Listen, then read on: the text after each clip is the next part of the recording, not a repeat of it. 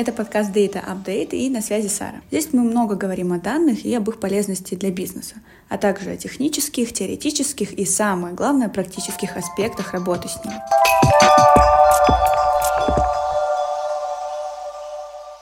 Мы продолжаем укреплять наш фундамент в сфере Big Data и сегодня поговорим о видах данных и их применении в маркетинге. Привет, это Настя.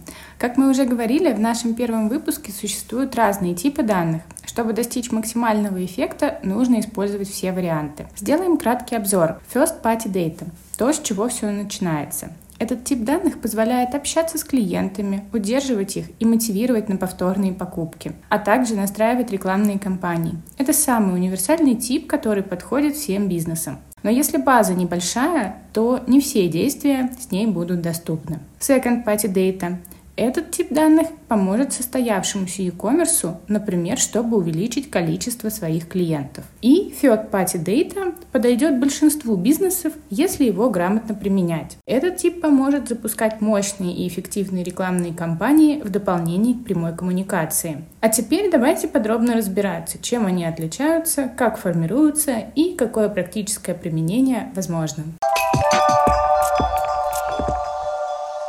First Party Data это данные, полученные от ваших пользователей напрямую. Что это может быть?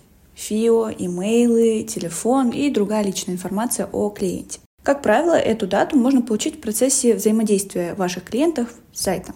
Например, когда он заполнил форму подписки, прошел регистрацию, оформил покупку, где ввел свои данные для оплаты или доставки. Также First Party Data можно собирать офлайн в точках продаж. Например, когда покупатель оформляет карту лояльности или скидочную карту. Единственной преградой для сбора может быть э, разрешение пользователей, которое они могут просто не дать для использования в рекламных целях. Обычно First Party Data хранится в CRM, либо собственных базах компании и используется для прямого взаимодействия с пользователями. Это очень важный тип данных, который призывает собирать всех рекламодателей. Наверняка все вы знаете о возможном отключении куки в 2024 году. И пока привычные алгоритмы рекламы работают, мы предлагаем формировать свою собственную First Party Data. С ней вы можете выстраивать воронку в несколько касаний – так как почти все DSP дают возможность загрузить свою базу и показать пользователям рекламу на привычных местах при серфинге или скроллинге в интернете. Ограничения могут быть в количестве. Как правило, это должно быть не менее тысячи уникальных пользователей. Но пока у всех игроков рынка есть время подготовиться, файлы куки еще работают в браузере Google Chrome, которым в России пользуются более 65% пользователей. Вот еще примеры типов э, First Party Data Поведение и время на сайтах и в приложениях, результаты рассылок по email или смс, тут мы можем говорить об э, open rate, кликах и так далее. Истории покупок, поведение в соцсетях и многое другое. У First Party Data, несомненно, есть свои плюсы. В первую очередь, они бесплатны и достоверны. Зависит, конечно, от честности и внимательности пользователей, которые заполняют необходимые данные. Полное владение, то есть информация принадлежит только вам. И вы получаете прямую коммуникацию с вашей целевой аудиторией. Вы можете настроить таргетинговую рекламу, выстроить лал, отправить смс-рассылку, и благодаря этому можно получить более высокие показатели охвата и более точное попадание в нужную вам аудиторию. Но, как говорится, единой first party data сыт не будешь. Second Party Data. В целом, уже из названия понятно, что это данные сторонних компаний. У этого типа можно выделить два вектора. Первый, когда мы покупаем нужные нам данные. Этот вид позволяет значительно увеличить свою Big. Например, у вас производство женской одежды и вы планируете расширять коллекцию спортивной линии. Для запуска рекламы вам необходима релевантная аудитория, которая занимается спортом. А так как для вас это новое направление, данных у вас может и не быть, а на их сбор потребуется время. Тогда вы можете обратиться к сторонней компании, у которой есть данные нужной вам аудитории. Например, это могут быть посетители фитнес-клубов. Информация, полученная от этой компании, и будет second party data. По факту, аудитория фитнес-клуба как нельзя лучше будет заинтересована в спортивной одежде. Конечно, ничего в этом мире не идеально. И тут есть недостаток. Нет гарантии стопроцентной точности, так как не совсем понятно, когда и где собирали эту информацию. Хотя в этом случае подобное можно запросить у компании-поставщика.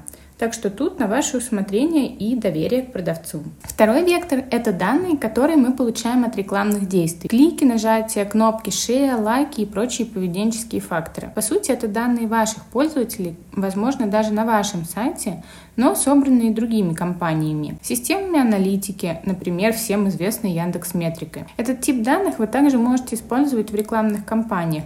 Главный инсайт – это быть уверенным в поставщике данных. И third-party data. Сара. Third-party data. Что вообще такое third-party data?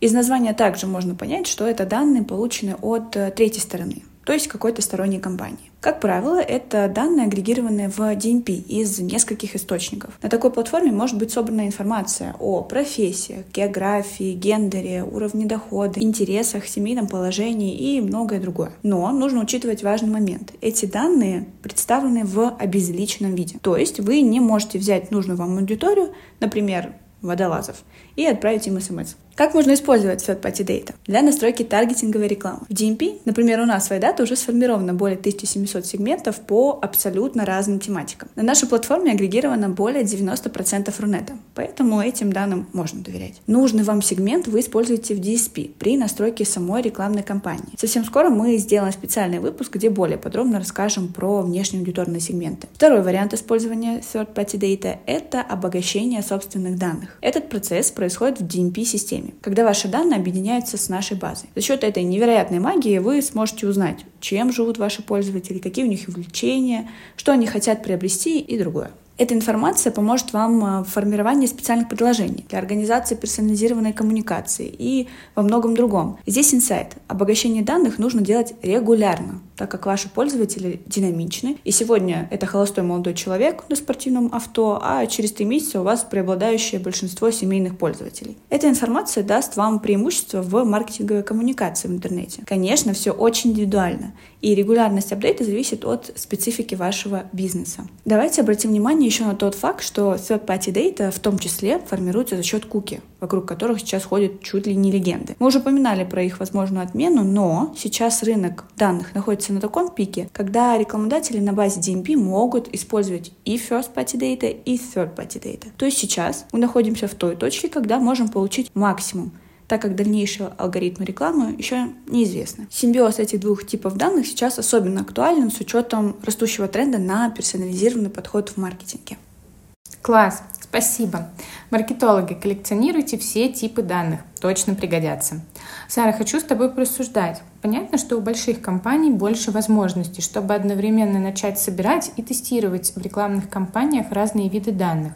Но что делать малому или среднему бизнесу, который только выстраивает свою работу с данными? С чего им начать? Ведь, как говорится, за всеми зайцами погонишься, ни одного не поймаешь. Настя, спасибо за вопрос. Очень в точку про зайцев. Если ресурсы и бюджет ограничены, как на самом деле часто бывает у большинства компаний, я бы рекомендовала действовать в такой последовательности. Во-первых, организовать непрерывный сбор First Party Data. О способах мы расскажем в следующих выпусках, но суть в том, что чем раньше вы начнете, тем быстрее у вас соберется необходимая база, которую можно использовать в дальнейшем в рекламе. Во-вторых, не стоять на месте, пока своей базы нет а использовать готовые аудиторные сегменты, то есть third-party data. И в-третьих, если вы уверены в поставщике, как Настя уже упоминала, использовать second-party data.